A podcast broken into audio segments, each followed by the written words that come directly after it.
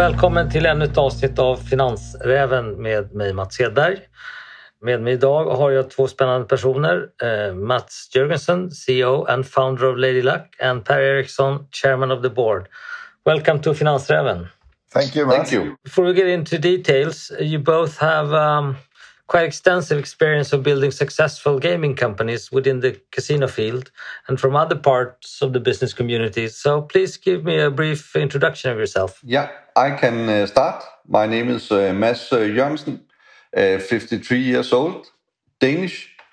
Live uh, just outside uh, Copenhagen. Have been involved in in startup companies and listed environments since uh, 2003. Have had uh, various uh, startups that went to the uh, Swedish stock exchange and uh, where we made the Swedish IPOs. Been in the gaming industry, mobile phone industry, and uh, now back in the gaming industry with the Lady Luck uh, games. And as you said, I'm one of the founder. My colleague is uh, Rasmus Guldbjerg, which is a former founder of uh, IO Interactive and Hitman game. So, and a few words from you, Per. Yeah, my name is Per Eriksson. I'm 59 years old. I've been in the IT industry for many years, but uh, the iGaming industry since 2012 as the CEO of NetEnt. And uh, after I left NetEnt in 2018, I've been an independent consultant uh, in the iGaming industry. So, Lady Luck is now going to the Swedish Stock Exchange, the Nasdaq First North, and in connection with that, also issuing about 20 million SEK of units, which are shares and uh, and uh, free warrants or long options. And uh, there have been uh, subscription commitments of approximately 14 million. So, what are you going to use these funds for? We are going to use the funds for uh, developing the company from uh, where we are. We have uh, today uh, 13 really high quality games in the market. From here, we need further game development. We need uh, simply to build a bigger organization to handle uh, the amount of customers that are coming in. Yeah, we we have made this IPO plan and also a plan for capitalizing the company that will last uh, for the next years going forward. And and when one looks at your prospectus, uh, you you make a make a big point that you are quite a different from other casino game developers. How would you uh, elaborate on that? We are all in uh, Lady Luck games come with a strong background in gaming, uh, not in uh, in uh, gambling or money uh, gaming, but uh, in uh, in computer games. Uh, our co-founder Rasmus Guldbjerg Kær is uh, known as uh, one of the greatest uh, gaming artists in uh, Europe, uh, being behind the Hitman and the developer of uh, the agent, the character in the the big uh, computer PlayStation game Hitman that now have seven titles and two Hollywood uh, movies uh, behind. On the top of that, we have a super experienced uh, development team in uh, Riga, Latvia, that have been in the uh, gambling industry for uh, for many many years. And, and how much can you? Uh, how big can the variations be from when it comes to casino games? And how important is that? I think it can. It's only uh, your imagination that uh, sets a barrier. But for us, it's important that we actually develop games that are fun to play. Uh, we want to entertain, and uh, even if it's uh, money uh, gaming, we still want to entertain the gamers and the users that are using our slot machines. And Per, what is your experience run since you have been running such a big studio as NetEnt? I think the important uh, is uh, that it's fun to play, uh, of course, but also you need to have knowledge uh, what uh, a video slot is all about. Simplicity and easy to uh, to understand and follow, and also easy to play. So having the, a good mix of gamification and fun and real gambling experience. This is why I think Lady Luck really is well positioned in this market. What has not been done in this field of, of uh, gamification and and developing uh, casino games. What is, is there a lot still to be done? There are quite a lot uh, still to be done, of course, uh, but much have been done already. But I, I think uh, if you look at some of the most successful video slots out there, they are quite simple, and uh, you need to have a good feeling of of really what to do when you build a, a successful video slot. It's not just about uh, complex things; it's about just finding the right uh, proportion of of entertainment and uh, excitement in in the gambling side. And stickiness i suppose absolutely stickiness is important but also there are regulations uh, in in the different markets so you need to make sure that it's a fine uh, balance there when you build the games so that they are sticky enough but not too sticky good for us who don't really know, how would you explain the business model in, in uh, for a company like Lady Luck? It's basically a pretty simple uh, business model. We work with a, a, share model with all our customers, meaning that we uh, get a share of the turnover and the, the revenue they are making with our slots. So we have these uh, different layers. We have uh, the end users that are customers at the casinos the casinos could be our customers, but we could also have a aggregator between us. So no matter what, we will get a percentage. Okay. And so, how sensitive is a company when it comes to the success of individual games? Of course, all companies are looking after the one game that they make it all. I mean, it uh, seems, and here uh, I'm sure that Per also can tell from NetEnt. It seems like you have these one out of 10 games that really hits the market. Yes, I, I agree on that, Mats. Uh, when you really find that particular game, it will help you a lot to increase your revenue.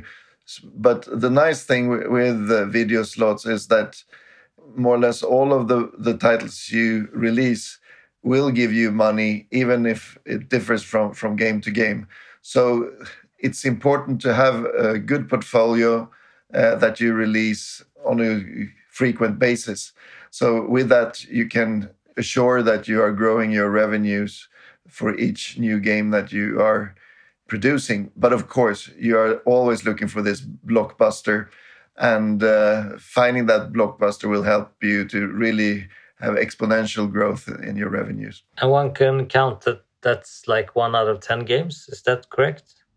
It depends on, on uh, what you mean with a successful game. Uh, I would say uh, one of 10 is successful, uh, but uh, one of, out of 100 is, is a real blockbuster, I would say. How big of a portfolio should one aim to have? There's no really aim uh, about the size of the portfolio. Uh, for us, it's important that we continue delivering new, exciting titles to the market that uh, our customers and our customers' customers really want and want to play. So we don't have a number and a number where we can say when that is done, we are done. I think one thing that is important to to look at more thoroughly is also the quality of the games. I think the trend has been uh, the last uh, couple of years uh, to do more of quantity than quality uh, because people see that quantity is good because you, you can earn quite a lot for every new uh, release you have. But still, if you look at the really successful games out there, the big blockbusters, those are quality slots. And uh, I think we haven't seen many of these quality slots lately. So therefore, I think uh, Lady Luck is very well positioned with its really high quality, and that we we are not taking any extra chance of, of just releasing a game without testing it thoroughly and also making sure that we have the best graphics, best sound, and good math behind it.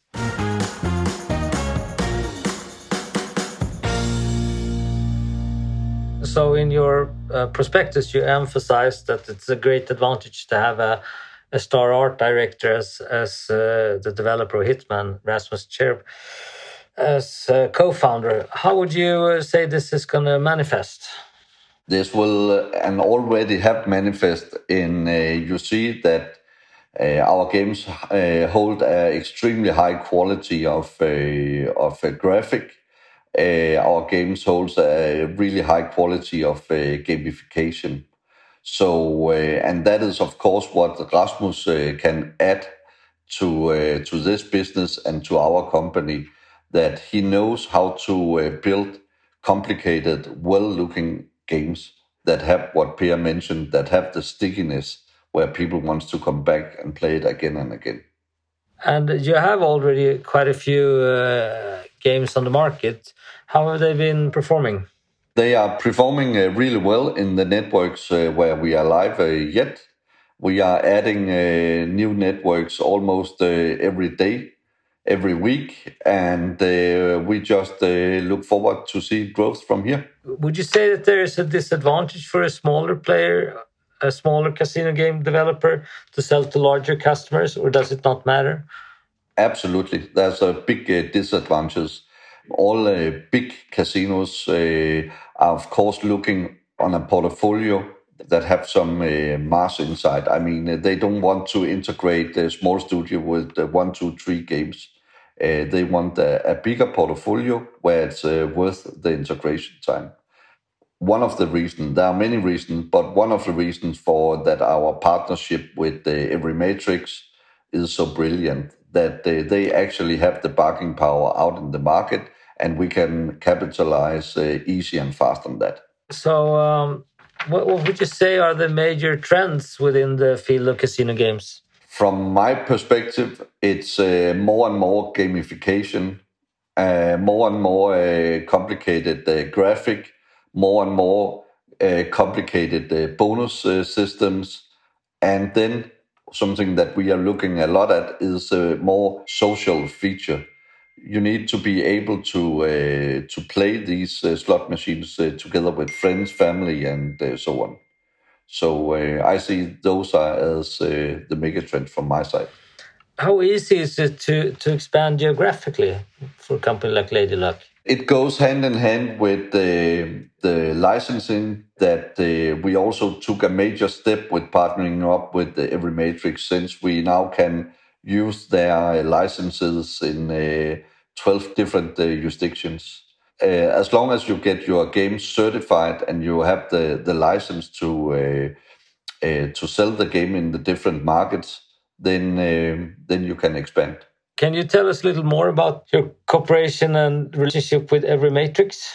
Yes, we are so uh, lucky that we uh, we made this uh, partnership uh, agreement that is uh, what you would call a cross-selling agreement. We can uh, sell their games to uh, our customers and contract our own customers, and uh, they can uh, sell and distribute our games the foundation for it all is that we are using their distribution system, you can say, their remote game server.